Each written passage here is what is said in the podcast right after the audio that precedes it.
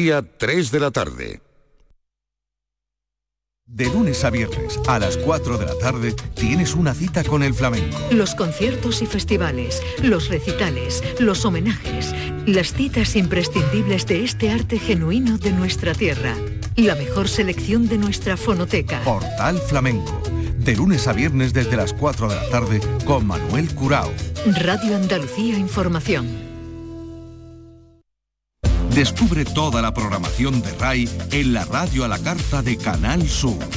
Radio Andalucía Información.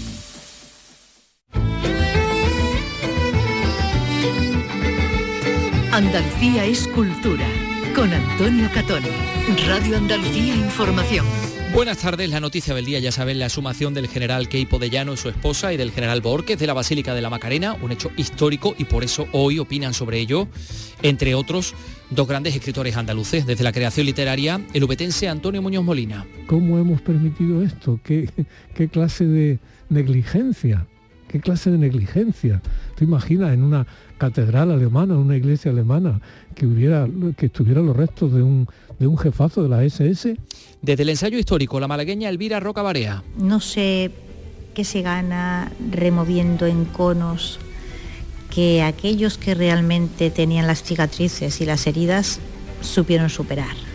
Dos pesos pesados que han venido a la Feria del Libro de Sevilla, cada uno para hablar de su libro, metafóricamente hablando. Muñoz Bolina vino a dar una conferencia sobre el oficio de escribir y Roca Barea estará esta tarde hablando sobre el debate de la historia. Los vamos a escuchar en este programa que también tiene otros argumentos. Comienza la restauración de las vidrieras de la Catedral de Jaén. Carlos López, buenas tardes. Buenas tardes. Los restauradores se han encontrado todo tipo de desmanes, bueno, desde cristales rotos a bastidores oxidados, suciedad, pérdidas de color.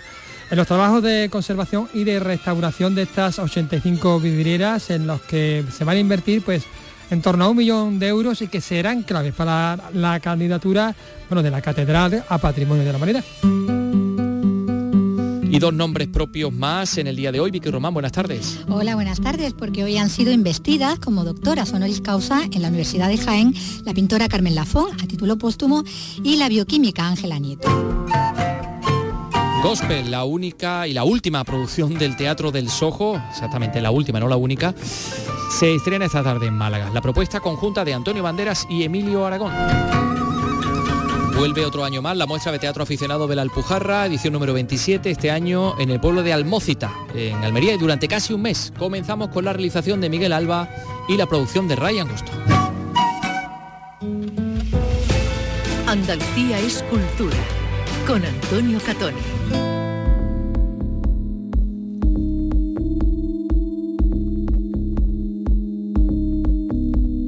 Sumados esta madrugada los restos mortales del general Queipo de Llano y su esposa Genoveva Martí y del general Boorquez de la Basílica de la Macarena. ¿Quién fue realmente Queipo de Llano?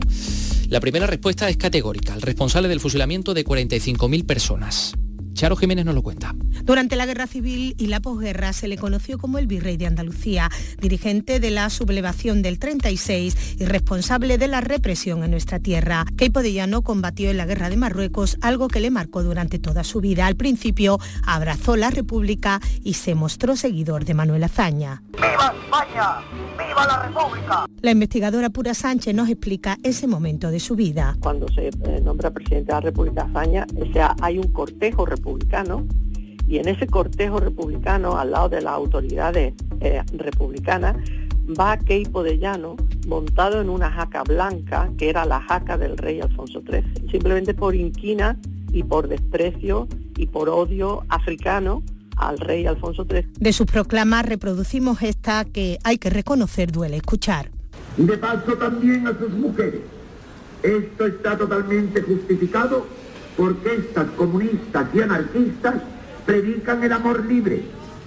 Ahora por lo menos sabrán lo que son hombres y no milicianos, maricones. Eh, eso, eso era literalmente lo que se hacía cuando el ejército liberador, se decía entre comillas, entraba en cada pueblo, en cada ciudad de Andalucía. Era coger a un grupo de mujeres y previamente al fusilamiento o previamente al pelao o en los días sucesivos, violarla, raparla, asesinarla, exponerla a la vergüenza pública y a la humillación. Según Ian Gibson, fue el responsable del fusilamiento de García Lorca.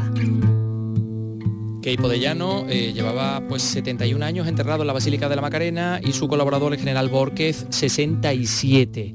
Quien conoce muy bien, muy bien la historia de la Hermandad de la Macarena y de la Basílica, nuestro compañero de Canal Sur Televisión, Guillermo Sánchez, la abordó en un libro maravilloso que nosotros les recomendamos que se llama Y la Macarena se vistió de luto, de ediciones El Paseo, y que habla de, la construcción de un símbolo, en realidad, Carlos, describe la, historia de la hermandad, que en realidad es la historia de la ciudad de Sevilla a través de la Hermandad de la Macarena, ¿no? Y ahí hay nombres, por supuesto, Juan Manuel Rodríguez Ojeda, José Lito el Gallo y también, claro, que Podellano y Borquez. Efectivamente, José el Gallo, que por cierto fue el que consiguió vestir de luto la imagen de la, de la Virgen. Hay que recordar bueno, que esta corporación residía en la iglesia de San Gil, es decir, a espalda del templo actual, y que se hizo con la basílica gracias al patrocinio de Keipo y también de la cúpula eclesiástica de la época. Vamos a charlar ya con nuestro compañero, con Guillermo Sánchez, sobre este asunto, porque seguro que aprendemos muchas bueno, cosas. Eso está clarísimo. Eh, Guillermo, ¿qué tal? Muy buenas tardes. Hola, muy, muy buenas tardes, encantado de estar con vosotros. Es un placer siempre escucharte. Carlos ha utilizado la palabra patrocinio. Eh, vamos a, digamos, acercarnos al por qué eh, Borges y Keipo están, o Keipo y Borges están, eh, estaban enterrados en la Basílica de la Macarena. Exactamente, ¿cuál fue su papel de patrocinio, no sé si de gestión, de mm, como benefactores de la hermandad? Sí, sí, está claro que el general Keipo y el general Borges irrumpen en la historia de la Macarena como protectores eh, tras la guerra civil y como cooperadores necesarios en la construcción de la, de la Basílica de la Macarena. Pero claro, eh, esta intervención tiene eh, antecedentes. Keipo y Borges vuelven a manipular la memoria de la Macarena como había ocurrido en la dictadura de Primo de Rivera como también había ocurrido en la República. Y estoy muy de acuerdo con lo que he oído hablar a, Elvira, ¿no? de, remover otra vez eh, cicatrices y heridas. Y también estoy, no es contrario ni contradictorio lo que dice Antonio Muñoz Molina, eh, eh, creo que, qué tipo de negligencia ¿no? se ha cometido para que esto haya ocurrido esta madrugada y no ocurriera en el 76, para que no se eh, se hiciera algo que me parecía absolutamente eh, necesario, pero muchísimo antes, ¿no? Y esto me da que pensar que la ley de la eh, memoria democrática pues ha cumplido tarde y mal, algo que no es nada nuevo en, España. Mm, decías tú, has utilizado la expresión cooperadores necesarios. Claro, por ejemplo, el profesor Andrés Luque Teruel, que también conoce, dice que la idea de la basílica partió de un particular en los años 20, cuyo nombre está escrito en el libro de la, de la hermandad, y que mm. para ello fueron necesarias casas donadas por otras personas. Quiero decir que probablemente el papel no era tan importante eh, de estos dos generales eh, para que se construyera esa basílica, ¿no? No, no, no, no es, eh, es así. lo que ocurre es que hay una manipulación de la memoria y de la imagen de la, de la Macarena, porque, porque ya no era una hermandad de barrio, porque había triunfado su popularidad, porque ya era universal y, a mí me parece que es una ignominia lo que comete eh, Keipo de Llano cuando empeña y embarga el oro de la corona que habían sufragado en 1914 eh, el pueblo, el barrio, con muchas penalidades, ¿no? Peseta a peseta, la gente de su barrio, la gente humilde, de uno y otro bando, ¿no? Eh, eh, pero gente humilde que, que paga una corona y él hipoteca y embarga esa corona para gastos de la guerra, para, para gastos particulares, ¿no? De su guerra desde su bando, ¿no? Y eso me, me pareció siempre eh, algo, eh, una verdadera ignominia, ¿no? Eh, no voy a decir que eso sea tan importante como lo que habéis comentado antes de, de los fusilamientos o esa, esa llamada a violar a, las milicianas, pero, mm. pero a mí siempre me ha parecido que, de lo peor que ha hecho Keipo de Llano en su historia fue la de la de usurpar la, memoria, el interés y la intención de tanta gente humilde del barrio para comprarle la, corona en el principio del siglo. Mm. Eh, durante años, durante muchos años, la Macarena en su estación de penitencia, la madrugada del Viernes Santo, sacaba el fajín militar de Queipo de Llano y otros fajines militares. Quiero decir que, digamos que la iconografía, la forma en que reconocemos a esa, esa imagen, está ligada a un fajín militar. Em, ¿Crees que se ha cerrado? A mí no me ha gustado nunca eso, ¿eh? Nunca me ha gustado eso, siempre me ha llamado la, atención y, lo mismo que eh, desde el punto de vista político debió corregirse muchísimo antes eh, eh, que Keipo siguiera enterrado en la Basílica de la Macarena, también la Hermandad de la Macarena debería haber tomado cartas en el asunto muchísimo antes. ¿Crees que se ha cerrado la puerta a la vinculación de, la Hermandad con, con estos elementos? Hombre, yo creo y espero que, sí, ¿no? Eh, de hecho, eh, eh, creo que hoy, de alguna manera, esta historia tan hermosa de la Macarena, que, ha estado protagonizada por personas, por personajes y por personajazos, ¿no? Capataces, armados de la centuria, cantaores, poetas y toreros, eh, esa historia protagonizada, ya digo, por personajazos, pues deja de, eh, o debería dejar en, adelante, y ya digo que debería de haberlo dejado muchísimo antes de, ser eh, protagonizada por personajillos como, como este que pretendieron pues, pues, pues manipular ¿no? la memoria de la Macarena, como también lo hizo la dictadura de Primo de Rivera y tenemos también casos, ¿no? De, como ocurrió también en la manipulación que se hace de la imagen de la, de la Macarena en la, en la Segunda República. Guillermo, eh, en esta manipulación que comentas, o sea, ¿es eh, un lavado de imagen o, un acto de publicidad de estos dos personajes para proyectarse, teniendo en cuenta, Evidentemente. Teniendo en cuenta la, la importancia que tenía la imagen ya, ¿no? Evidentemente, es la proyección eh, que lo, que ellos eh, buscan, eh, Francisco Borges, el general, llega a ser hermano mayor de la Macarena durante 18 años, esos 18 años que resultaron decisivos para la construcción de la, de la basílica, ¿no? pero de verdad que a mí me, sigue molestando que esto haya ocurrido ahora, ¿no? Que Borges muere en 1955, en ese contexto de la dictadura eh, puedo entender que fuera normal que, fuera enterrado en la, en la, basílica, igual que el caso de Keipo, pero que estas heridas eh, debieron cerrarse en la eh, transición política y ahora la Hermandad de la Macarena es la víctima, ¿no? Yo creo sinceramente que es la víctima de un debate que, que se ha suscitado desde la, desde la política. Estoy seguro que en Asturias, en Cataluña, cuando han visto la noticia de, los restos de equipo han podido interpretar, porque en ninguna noticia hay, tiempo ¿no? para la ampliación que, que, que la Macarena subiera, la Macarena como hermandad se hubiese resistido, ¿no? Y, ha tenido una, una trascendencia de medida todo esto porque no ha habido ningún debate. Es decir, yo creo que la hermandad se ha limitado a cumplir lo que ordena la ley y que la tardanza eh, no se había originado por ninguna eh, resistencia de la hermandad. Y ese mensaje yo creo que en este momento en que es noticia la sumación de los restos, quizá no de tiempo en los informativos nacionales de transmitir al mundo, ¿no? de transmitir a España que, que la hermandad de la Macarena no, es culpable ni responsable de que esos restos estuvieran allí. Y, da la impresión, da cierta impresión de que esta ley le hace un favor tanto a la hermandad mm, como a la iglesia, porque está en consonancia con, con las líneas pastorales ¿no? Eh, actuales de la, de la iglesia católica da esa impresión también. Sí, estoy de acuerdo. Estoy de acuerdo. A mí de todas formas, ya que, hablamos de, esto, que deberíamos de, eh, de, haber hablado en 1977, también me suscita otras otras dudas. ¿no? Eh, ya no pasaremos por la basílica y, veremos a dos asesinos eh, enterrados en la basílica. Pero yo pregunto, ¿y qué pasa ahora con la denominación del barrio de San Gonzalo? ¿Qué pasa ahora con la denominación del barrio de Santa Genoveva? Eh, vamos a, eh, de la toponimia de la ciudad, vamos a hacer desaparecer los nombres de la eh, de Gonzalo Queipo de Llano y de Genoveva, que era su esposa.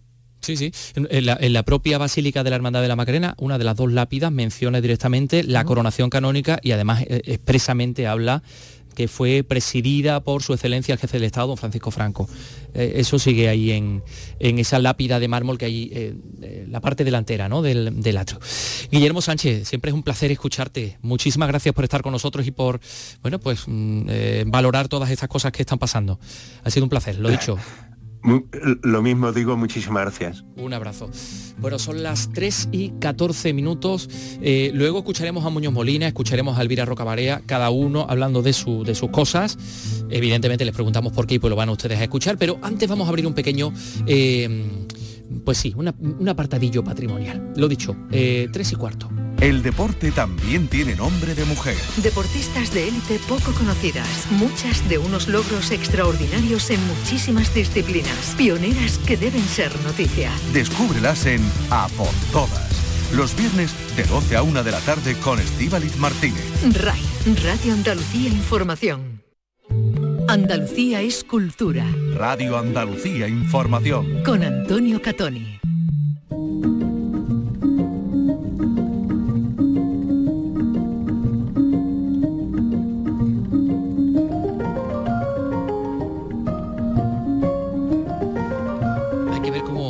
cómo están las eh, vidrieras de la Catedral de Jaén, 85 vidrieras en un estado bastante, bastante malo, ¿no? Eh, decía yo a Nieves Risquet que no es que hubiera entrado un, cerdolí, eh, sino que era... Algo peor. Claro, el tiempo es algo el peor. Tiempo, es algo peor. Mira, Carlos, cristales rotos y deformados, bastidores oxidados, suciedad, pérdidas de color, eh, algunos añadidos que le pusieron que no tenían, que le pegaban como santo dos pistolas, en fin.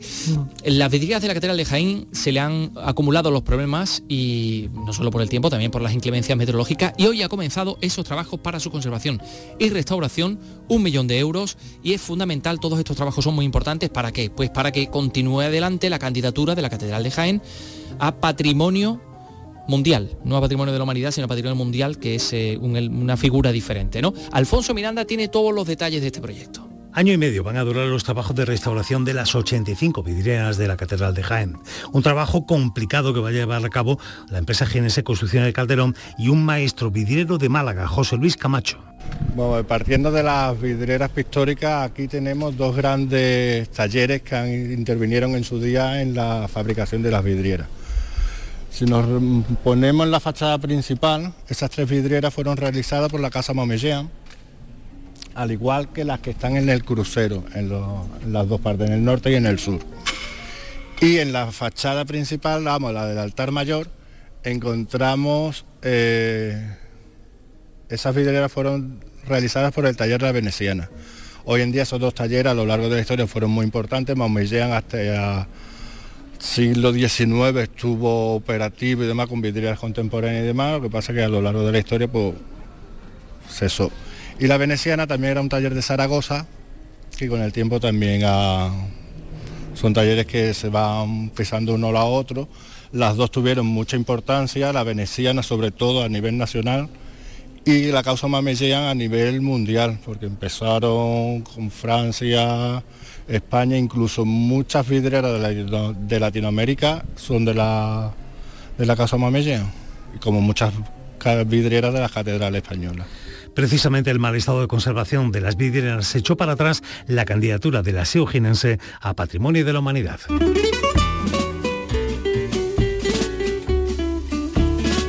Sí que vamos a hablar de patrimonio de la humanidad, patrimonio inmaterial, porque la candidatura del Carnaval de Cádiz para ser inscrito en la lista de patrimonio inmaterial de la humanidad, pues también sigue adelante. Y hoy ha recibido el apoyo del rector de la Universidad de Cádiz. Le ha entregado al presidente de la Junta el expediente para escribir el, carnaval. Saludos, Tara, cuéntanos.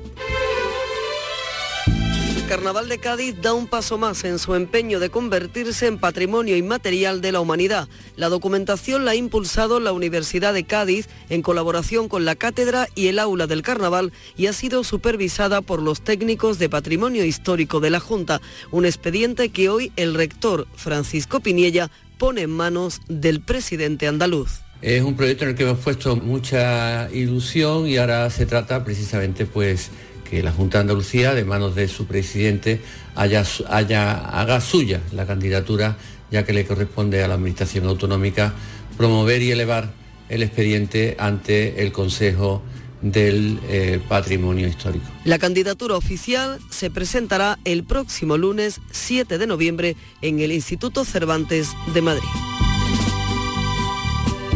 Pues lo contaremos, claro que sí. Y hablando de universidad, también la Universidad de Jaén hoy ha investido doctora honoris causa a dos mujeres, a la bioquímica Ángela Nieto y a la pintora sevillana enamorada de San Lucas de Barrameda, lamentablemente fallecida, Carmen Lafón. la Universidad de Estado Pilar Mariscal El reconocimiento desafortunadamente le llega a la pintora sevillana Carmen Lafón a título póstumo, ya que falleció una semana después de recibir la comunicación de la Universidad de Jaén. Ha sido su sobrino Manuel el que ha recogido el galardón. Carmen es una de las figuras más destacadas del realismo español con obras por todo el mundo y en lugares tan emblemáticos como el Metropolitan de Nueva York o el Centro Andaluz de Arte Contemporáneo. Fue Premio Nacional de Artes Plásticas en 1982 y Medalla de Oro al Mérito de Bellas Artes en el 99.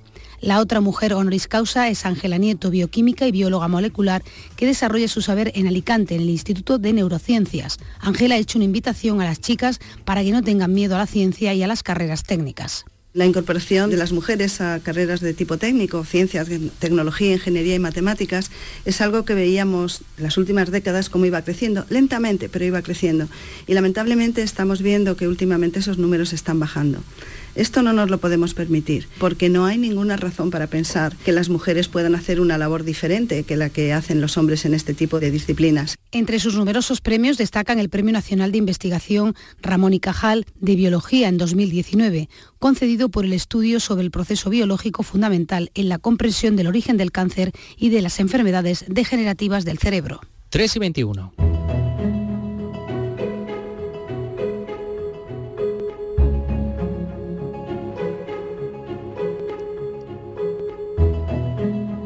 La Feria del Libro de Sevilla, el escritor y académico jiennense de Úbeda por más señas, Antonio Muñoz Molina, inaugurado en la Feria del Libro la primera edición de Hispalit, que es el festival dedicado al libro en lengua española. Eh, intervienen autores de muy diverso tipo y hablan pues de muchas cosas. No solo es el encuentro del autor y el lector para que le firme el libro, sino que también podemos conocer su opinión al respecto de pues, pues lo de Quepo de Llano, por ejemplo, ¿no? que se le ha preguntado, que eh, seguramente habrá hablado eh, Antonio Muñoz Molina. Bueno, no sé, porque fue ayer, ¿no? La intervención de Muñoz Molina fue ayer por la tarde y estuvo hablando del oficio de escribir. Pero claro, como ha estado por la mañana de Andalucía en, esta casa también, en la radio de Andalucía, eh, con Jesús Vigorra, pues, en fin, se le ha preguntado de todo, ¿no, Vicky? De todo, y a todo ha, contestado, ¿no? Muñoz Molina, que prefiere hablar de, charla terrenal mejor que de clase magistral, que era como se, convocaba, ¿no?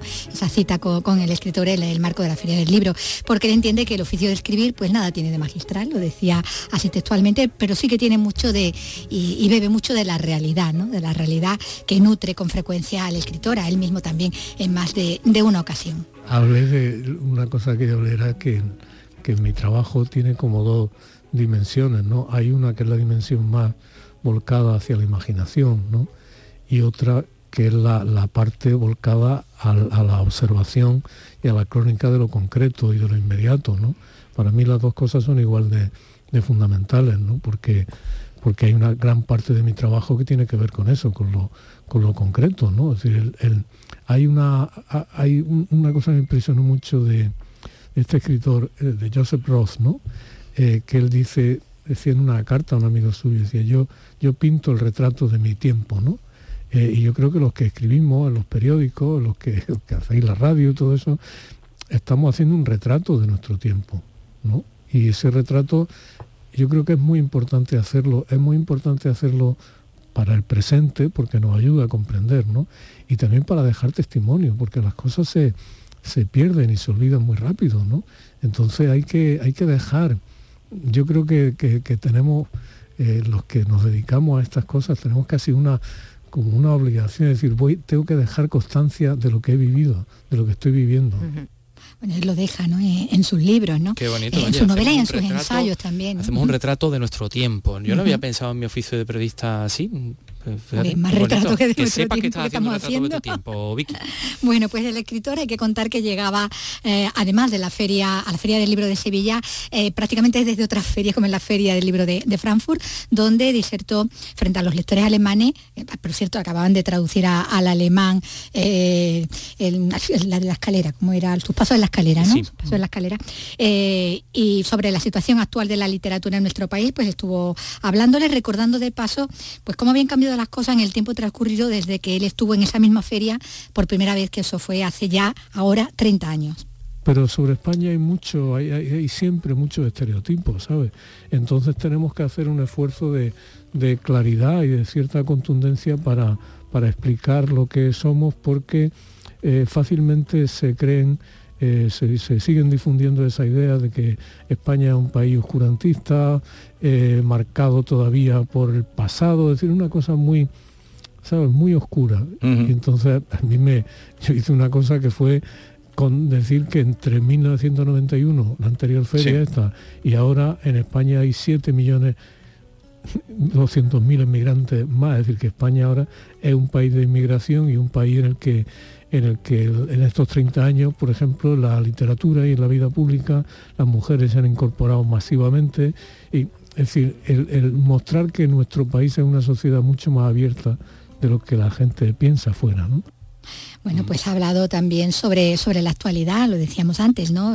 cronista de, su tiempo y, así ha hablado de, la revolución iniciada por las mujeres en Irán, al tiempo bueno, que ha reiterado su defensa de, la libertad de, expresión, ¿no? en Irán hay una sociedad civil muy, parece ser muy, te lo digo porque yo sé algo de eso a través de mi mujer, de Elvira, porque ella, tiene, ella tiene muchos lectores los libros de Manolito Gafota son muy populares en Irán, ¿sabes? Y entonces ella tiene, recibe cartas de, niñas y de mujeres iraníes desde hace mucho tiempo, ¿no? Y entonces eso, ella sigue eso con mucha atención, ¿no? Y, es muy consciente de eso, de esa, hay mujeres iraníes que le escriben desde hace 20 años, ¿sabes? Y entonces la ha visto cómo eh, se hacen adultas, cómo crecen y cómo, y claro, cómo quieren tener los mismos derechos que tiene cualquiera, ¿no?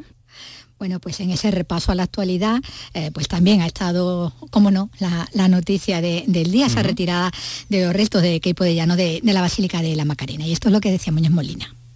El, papel de Queipo de Llano en la, en la represión en los primeros meses de, de la guerra civil es un papel perfectamente conocido y es un papel sanguinario. ¿no? Entonces dices, ¿cómo ¿Cómo hemos permitido esto? ¿Qué, clase de negligencia? ¿Qué clase de negligencia? ¿Te imaginas en una catedral alemana, en una iglesia alemana, que hubiera, que estuvieran los restos de un, de un jefazo de la SS? Bueno, y en el programa, además de todos estos asuntos que estamos escuchando, pues también eh, nos ha avanzado un par de cosas, como que este mismo fin de semana estrena una nueva sección eh, después de haber finalizado la que llevaba 15 años realizando eh, en Babelia, en el suplemento cultural, y que, bueno, tiene una nueva novela a la vista, ya creo que terminada, ¿no? He terminado una cosa que yo creo que será una novela, ¿sabes? estoy corrigiendo y eso por ahora solo la ha leído mi mujer, ¿no? Pero bueno, espero que sea una, una novela que tiene una ventaja inmediata y objetiva y es que tendrá como 160 páginas. Lo bueno si breve. Ah. sí, hace una defensa de eso, ¿no? de, eh, quitar más que añadir, ¿no? Muñoz Molina, que, mm, vuelve recurrentemente al pueblo y a la infancia y a todas esas cosas, ¿verdad? A su barrio de Úbeda. claro, en personales, no familiares. Pues no sabemos si volverá con esta nueva novela, no ha dicho nada del título. Lo, único que sabe, que va a ser cortita. Bueno, pues eh, ahí han estado las palabras de Antonio Muñoz Molina, un, fin, un grande, un superventas. Nosotros también hemos estado esta mañana con otra superventas.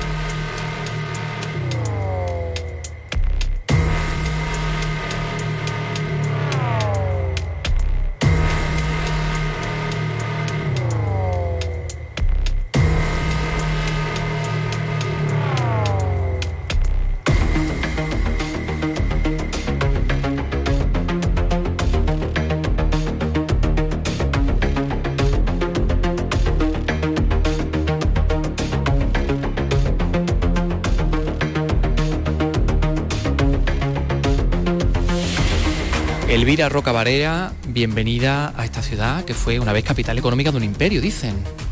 Efectivamente fue una capital económica importante al comienzo de la edad moderna. Esta parte no es muy conocida por la propia Sevilla.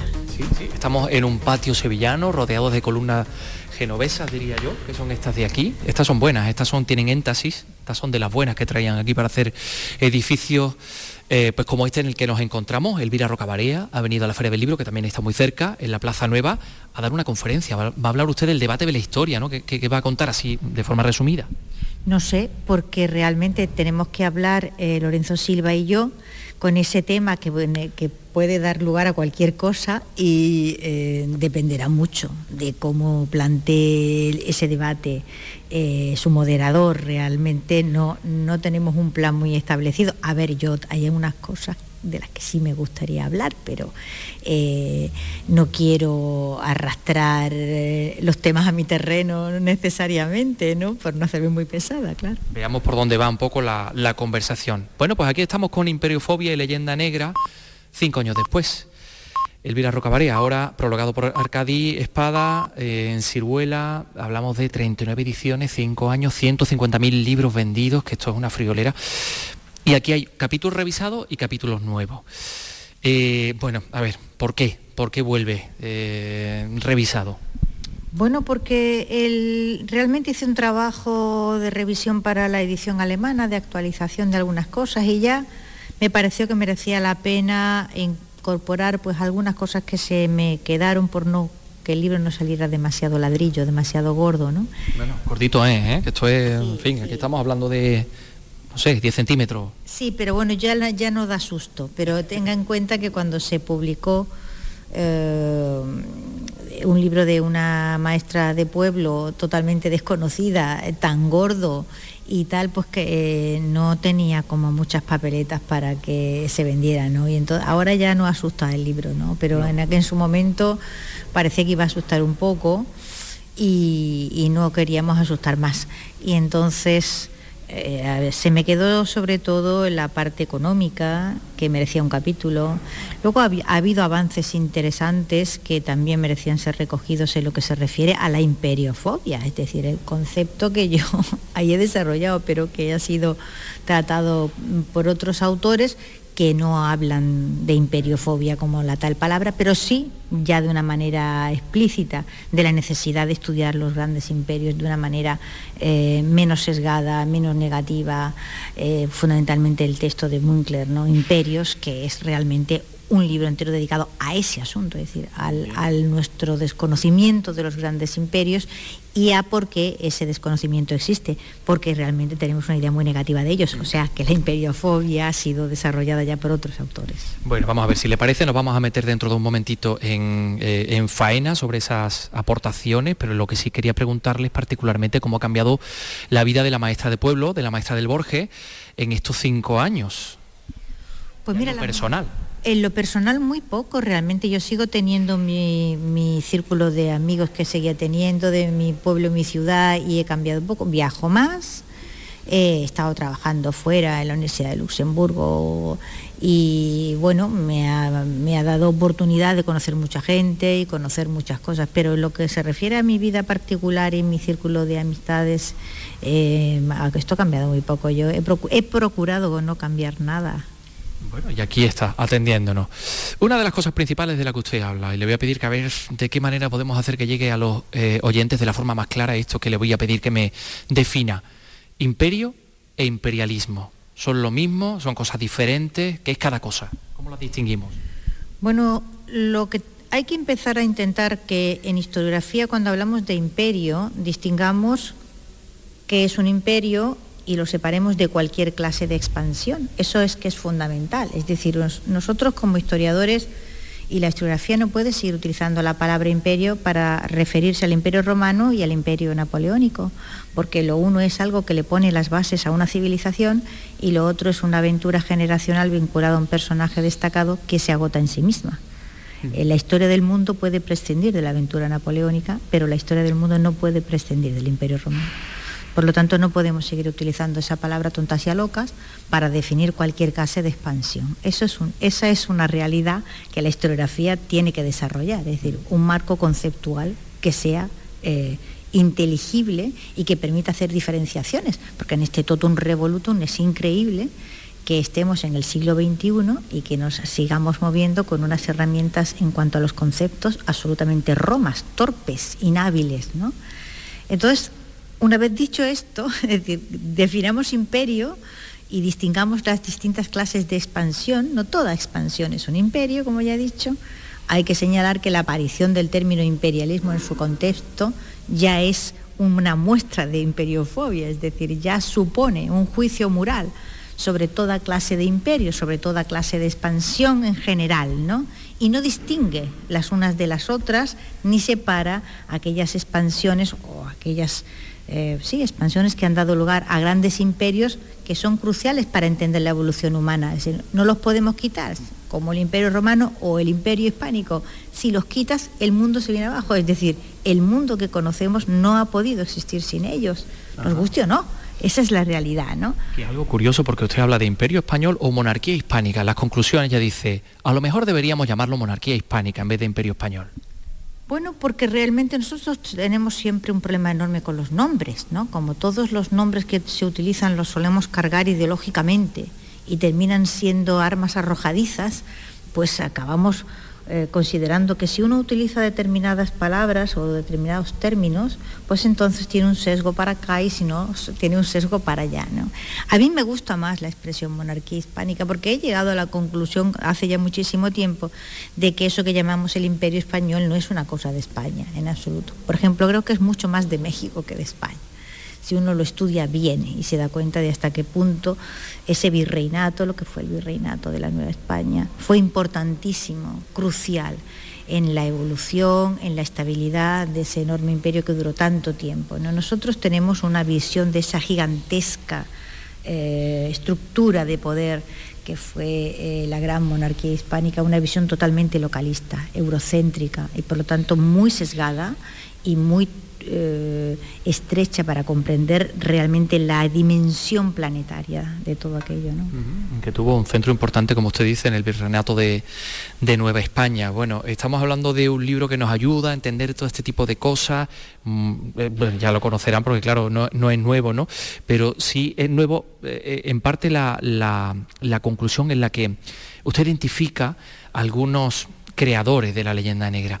Lo curioso es que los que son más difíciles de encontrar son los que están dentro, la Iglesia Católica, el perdonismo del que usted habla con el Papa Francisco, que se ha apuntado a esto del perdonismo.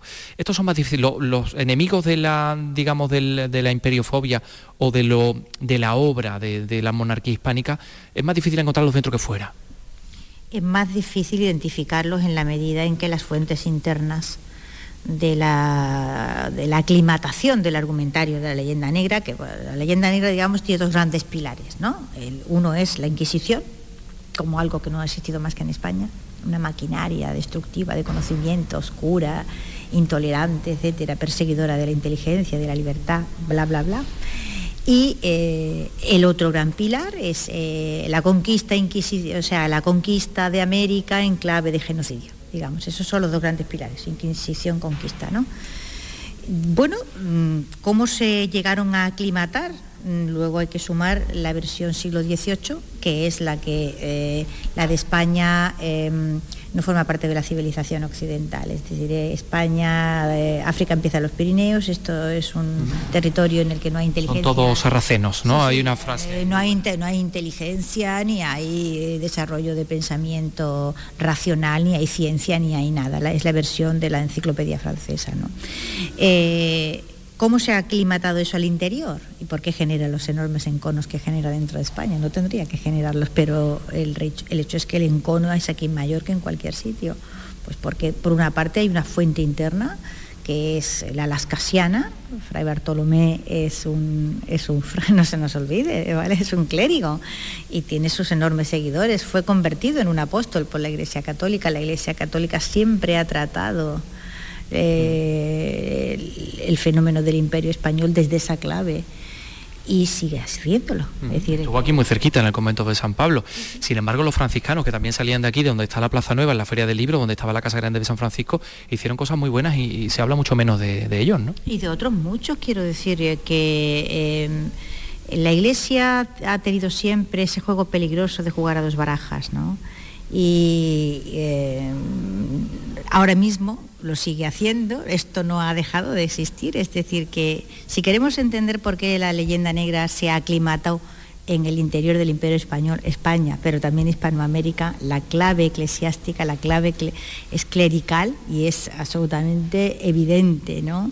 Eh, bueno, no tiene usted más que ir a ver con las grandes universidades eh, de la Compañía de Jesús eh, ahora mismo en Hispanoamérica, qué es lo que enseñan, ¿no? esa es una. Y la otra es evidentemente el cambio de dinastía, la guerra cultural que eh, tiene lugar en el contexto de esa guerra de sucesión entre los Habsburgo y los Borbones, porque los Borbones habían sido bueno, los mayores enemigos de los Habsburgo y habían sido aspersores de, de eh, temática de leyenda negra en Europa cientos de publicaciones, era un aparato de propaganda constante, ¿no? Y entonces, evidentemente, en esa guerra cultural en la que los Borbones intentan demostrar que son una opción mejor que la opción Habsburgo, para ser cabeza eh, de, ese imperio y que ellos van a venir a arreglar todos los problemas que los Habsburgo han dejado mm, enconándose o sin resolver, tiene uno que demostrar que el imperio Habsburgo era un desastre. Primero, o sea, primero tienes que demostrar el desastre y después ofrecerte tú como solución a ese desastre. Evidentemente, cuando esa nueva casa llega a reinar a Madrid, no se va a desdecir de lo que ha estado diciendo durante siglos pues sostener en Mendalla, ¿no? Es evidente. Entonces, ahí hay dos fuentes eh, que están eh, constantemente alimentando esa visión catastrófica mm, que normalmente, fíjate, está normalmente ceñida al periodo Habsburgo, es decir, el, el foco fundamental de interés de la leyenda negra es siempre el periodo Habsburgo asunto esquizofrénico, porque luego resulta que los siglos de oro son el periodo Habsburgo también. Es decir, nadie se atreverá a decir que el siglo XVIII es siglo de oro. Siglo XVIII todo el mundo sabe que no es siglo de oro. Y sin embargo, la cultura occidental, que no se quiso amputar, porque es así, la cultura occidental europea no se quiso amputar los siglos de oro de España no, lo quiso hacer. Eh, efectivamente, y hubo traducciones de Cervantes desde épocas muy tempranas. Hay una definición muy buena que dice aquí que el imperio es básicamente meritocracia. Es decir, que mm, el, gobernante que en vez de premiar la lealtad premia el mérito, es el que tiende más a, mm, digamos, a crear este tipo de estructuras que llamamos imperio. Pues fíjese, por ejemplo, lo que es eh, la poca o nula presencia de los grandes de España en América. ¿No? Si uno diría, bueno, lo de América era una carrera estupenda, ¿no? Pues entonces, ¿por qué casi no hay? Casi no hay. Búsquelos. No los va a encontrar. Nobles. Nobles de las grandes casas, o sea, de las 45, 46 grandes casas que llamamos los grandes de España, no aparecen por allí. Es decir, casi todo lo que usted verá en América son, es pequeña nobleza, secundones, o sea, lo que hoy llamamos clases medias. Las clases medias, o sea, ¿qué, era el canon? Algo, ¿no? Cortés, como gente que tenía gente que tenía normalmente buena formación y que tenía eh, una capacidad profesional y que hablaba idiomas sabía aquello sabía de lo otro y, se iba a América porque se le permitía ir en función de su capacidad profesional. Es decir no se nos olvide que a Cervantes no se le permitió ir a América ¿Vale? Eso todo el mundo sabe, ¿no? Que, Cervantes intentó ir a América y que no se le permitió, no, no lo autorizó. Aquí en Sevilla no le permitieron. Sí. Menos mal que no se lo permitieron, imagínate, que se lo permite. Porque al final hubiera escrito un Quijote mexicano, hubiera escrito un Quijote... No, hubiera pasado como a Mateo, eh, o sea, como... Mateo Alemán. A Mateo Alemán, que, se marchó a América y nunca más supimos de él, ¿eh? o sea, que, mm. que, esto mejor que se quedó aquí y escribió el Quijote, eso está seguro. ¿Por qué no fue a América? Pues porque Cervantes había sido un soldado, había perdido el uso de una mano, ya no podía ser soldado, era un hombre que estaba, digamos, inutilizado para su profesión y entonces usted se va a América y en qué se va a ganar la vida. Y Cervantes no pudo responder. Y aquí se quedó. Eh, claro, todo esto llega hasta nuestros días, evidentemente. Hemos visto en los últimos años como, por ejemplo, el nacionalismo catalán o catalanista ha utilizado la leyenda negra de forma recurrente, España es Franco, tal. Elvira, llega usted a una ciudad en la que hoy todo el mundo está hablando de que han sacado a Equipo de Llano de la Basílica de la Macarena y al general Borquez, en fin, eh, en, base o en virtud de la ley de, memoria democrática. Eh, esto, ¿Este hecho que se ha producido es también, eh, digamos, luchar contra la leyenda negra? Pues no sé si he entendido bien tu pregunta a mí lo de andar trasladando muertos siempre me ha parecido muy delicado. y, sobre todo las legislaciones que afectan a eso que llamamos la memoria. La memoria no puede ser afectada por esto, es decir, no se puede imponer una versión de la historia a golpe de decretos. Eso es propio de las dictaduras y ya, ya hemos tenido mucho de eso, me da la impresión. ¿no? Eh, y por otra parte, eh, no sé qué se gana removiendo enconos que aquellos que realmente tenían las cicatrices y las heridas supieron superar. Es decir, eh, nosotros ya no hemos conocido más que las neveras llenas y no hemos sufrido guerras, ni posguerras, ni nada por el estilo.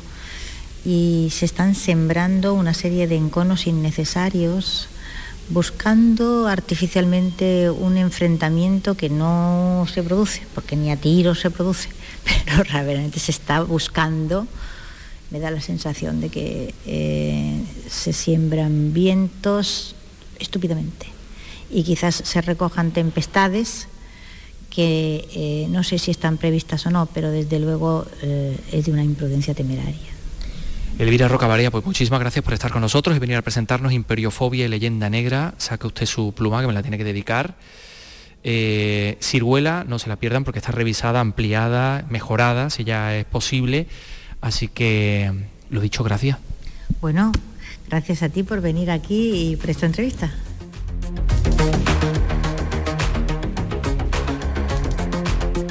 Andalucía es cultura con Antonio Catoni. Si los motores rugen, desde Andalucía estamos preparados para contártelo. Con el seguimiento de los pilotos andaluces que participan en el Mundial de Motociclismo, los trazados, la temporada, las innovaciones de las escuderías, los entrenamientos, nuestros pilotos y las competiciones. El circuito. Los viernes a la una y media de la tarde con Fernando García. Radio Andalucía Información.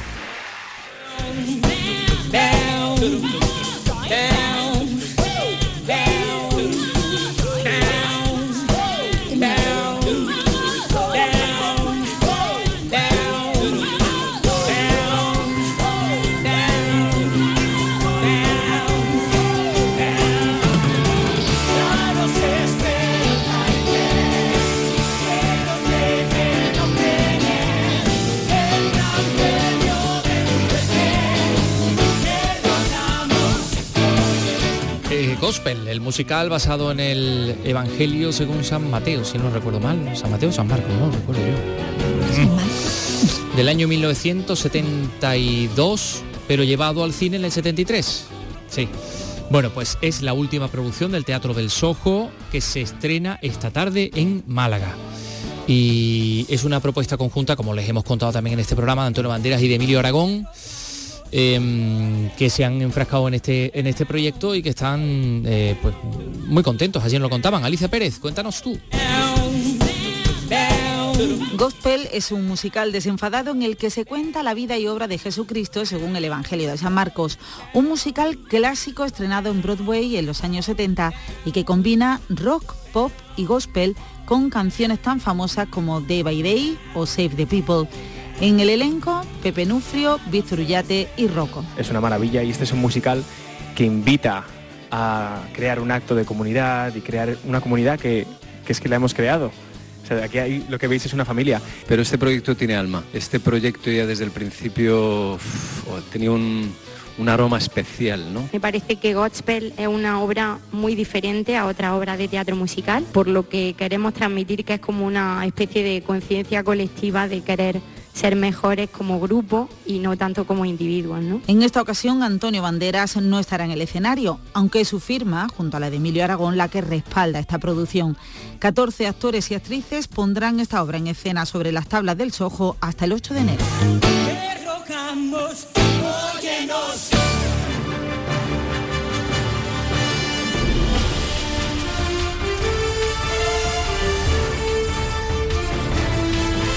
El Festival de Cine Europeo de Sevilla continúa calentando motores de cara al comienzo inminente mañana.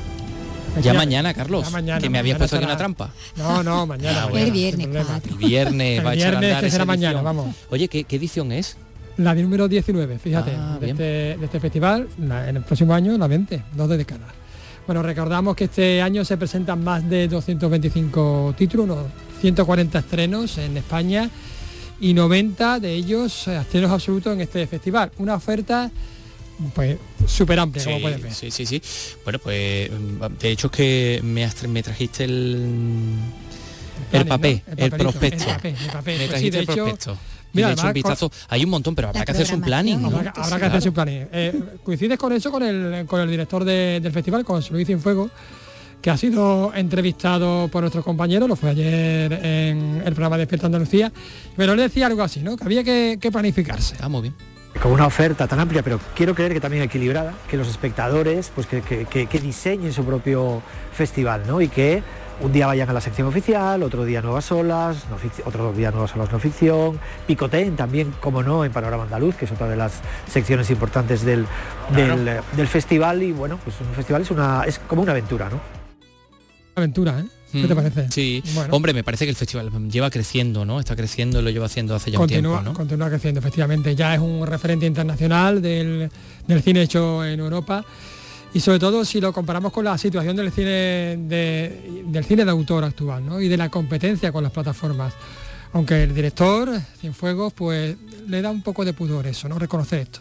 Sí es verdad que, que los grandes nombres del, del cine europeo han pasado por aquí, aquí en Sevilla se han estrenado grandísimas películas que luego han sido eh, multipremiadas, reconocidas y sobre todo también hemos ayudado a que muchos títulos lleguen a las salas comerciales. Del año pasado, entre el final del festival y el mes de septiembre, 30, creo que fueron 35 eh, películas llegaron a las salas comerciales, habiendo tenido en Sevilla la, la premier nacional o la premier española. Eso pues da buena, buena cuenta de- de- de- del papel relevante que tenemos ahora mismo en los festivales, sobre todo porque el, el cine de autor está pasando un momento bastante crítico, está funcionando muy bien, después de la pandemia funciona muy bien lo que son los blockbusters, las películas más comerciales, y nos alegramos de ello, pero este cine más, eh, más frágil pues eh, está, le está costando un, un- poquito. Por eso también el festival, aparte de, de- las, de las proyecciones, también tenemos jornadas de industria, ah, la segunda mitad del, del festival, donde eh, se acercarán y se acercarán a Sevilla eh, más de 100 exhibidores de toda España, más de 40 eh, eh, distribuidores independientes y habrá debates y, talleres sobre lo que es la fidelización de, de- públicos, nuevas estrategias de distribución y, y de estreno en salas, etcétera. Bueno, dentro de esta estrategia están también pues la celebración de la segunda edición de la sección hacia otras historias de cine europeo. ¿Qué es esto? Bueno, pues son eh, charlas con, directores muy reconocidos. Y lo que nos apetecía era recuperar y proponer una reescritura de la historia del cine, eh, plantear una cierta ruptura del, del- del canon cinematográfico para que todos nos entendamos, que no siempre tienen que ser esas películas de que están en las enciclopedias de la historia del cine, sino que hay otros títulos que vistos con los ojos de hoy tienen tanta más relevancia de las 100 mejores películas de la historia del cine que todos podríamos recitar de un, de un, de un tirón. A partir de ahí, además, hemos planteado eh, en esa reivindicación de la reescritura y del patrimonio cinematográfico europeo una Sí. serie de, de conferencias y de, y de encuentros y de diálogos. eh, y que bajo el paraguas de la, de la Academia de Cine Europeo, pues eh, estas voces esenciales del cine europeo, directores y directoras van a mantener encuentros con el, con el público durante toda, la, durante toda la semana. La verdad es que el plantel es bastante espectacular. Alexander Sokurov, a, a Juan Antonio Bayona, a Alex de la Iglesia, a Signe Baumane o Michel Ocelot, que son los do- dos grandes referentes del cine de animación europeo y bueno, sobre todo acercamos a estos grandes nombres del cine eh, actual eh, eh, europeo a, a todos los espectadores que así, que así lo deseen.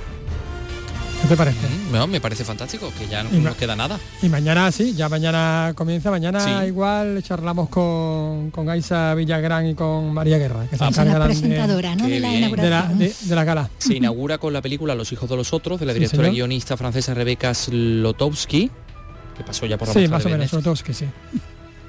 Bueno, Bueno, Sí, podemos corrigiendo, aceptarlo. ¿eh? Podemos aceptarlo. con el dominio de polaco que tienes tú, que, que Que has nos adquirido tú en- caracteriza, que nos en la Academia de caracteriza Polaco de Cama, sí. Sí, sí. Eh, Está al lado oye, de la de Triana. Ya. Hablando de cine, Con el objetivo de recuperar la tradición oral y la historia del Sáhara a través del cine, hay una asociación de cineastas en Granada que se llama Help Me Please, que celebra un festival solidario. ¿eh? Se llama Granada Cultura y además cumple su quinta edición. La recaudación de este año está destinada a una escuela de cine del Sáhara Occidental. Sí, esto nos lo cuenta Laura Nieto. Por su situación de conflicto, el pueblo saharaui carece casi por completo de una memoria histórica que garantice el paso de unas generaciones a otras. Con este objetivo nace una escuela de cine que vaya por su cuarta promoción. A pesar de no haber pisado una sala de proyecciones, el alumnado de la academia se esfuerza por dominar el lenguaje audiovisual para contar la vida de sus gentes y ha participado ya en multitud de festivales de todo el mundo. Organizaciones como Help Me Please se han unido a esta misión de los cineastas saharauis. Aitor Palomo es miembro de la organización. Gran ventana de lucha que sirve para el pueblo saharaui, nos quedamos totalmente asombrados con su, con su trabajo. De hecho, esta gente no solamente tiene más de 16 personas en régimen completo, eh, durante dos años estudiando cine, eh, sino que además luego muchos de ellos quedan como, o como profesores en la escuela o como cineastas. En esta aventura se han embarcado además gentes del cine de todo el país, en esta ocasión con la organización de la quinta edición del Festival Solidario Granada Cultura. Jorge Fernández. Lo que propongo, lo que proponemos es una mezcla de flamenco con, con otra música, música y así el flamenco lo hermanamos con jazz, con clásica, con música arábiga, arábiga andalusí y con rock. Además del flamenco, el festival incluye mesas redondas, conferencias, artes plásticas, teatro, todas las actividades que la cultura como nadie convierte en un mensaje transgresor que consiga mover las conciencias y transformar el mundo. ¿Qué me dices? Tiene buena pinta el Festival Solidario Granada Cultura, ¿verdad? Estoy muy atento. Em, vuelve otro año más la muestra de teatro aficionado de la Alpujarra, edición número 27, este año en Almócita, Almería. Durante casi un mes vamos a poder ver sobre las tablas a 15 grupos de teatro representando desde obras clásicas a musicales. Oye, esto, esto es muy chulo, ¿eh? en, un, en un pueblecito de la Alpujarra, que se lleve la cultura, que se lleve el teatro y el teatro musical. Esto tiene un valor enorme. Bueno, Belén Nieto, cuéntanos. Queda claro que la cultura es fundamental para luchar contra el despoblamiento. Este año Almócita, de apenas 200 habitantes y de Almería, será la sede de la muestra de teatro aficionado de la Alpujarra que organiza la Asociación Abusarra. Aquí la cultura y el amor por la tierra se unen para ofrecer lo mejor del teatro. Paco García es alcalde de Almócita es un pilar para luchar contra, contra la despoblación y, contra el reto demográfico, ¿no? porque al final la gente cuando tiene actividad, cuando tiene cultura, cuando tiene cosas que nos unen, la gente quiere quedarse en nuestros pueblos a vivir y quiere quedarse a desarrollar su vida allí. ¿no? 15 grupos de teatro, 9 de Almería y 6 de Granada. Sobre el escenario, más de 200 actores para representar obras de todo tipo. Presidente de la Asociación Abusarra, Adolfo García. Hay obras de creación colectiva, autores locales, autores contemporáneos, un musical, el Mamma Mía, una adaptación del comediógrafo latino Plauto y una comedia del siglo de oro de Cervantes y López de Rueda. Del 4 de noviembre al 6 de diciembre, la muestra de teatro aficionado de la Alpujarra que ese año cumple su edición número 27.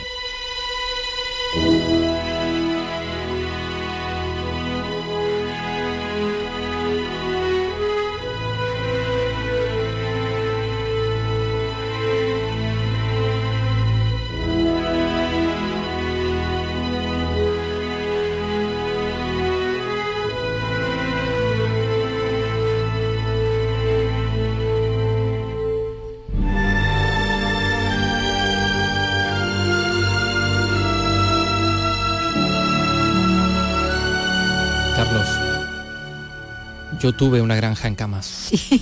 ¿Es verdad que lo escucha y viene la, granja en África. No, será el cortijo de Keipo, ¿no? No, no, no.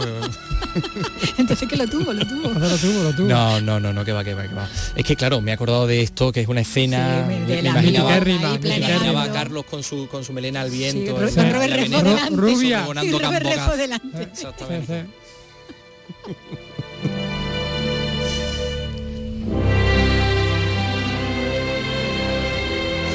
Bueno, pues hoy John Barry habría cumplido 89 años. Fíjate. Sí. Sí, se nos fue hace 11 años, falleció en Nueva York, pero, pero sí, se encargó de darle emociones a, nuestro mundo, a nuestra, nuestra memoria musical, a través de bandas sonoras como esta maravilla de Memorias de África.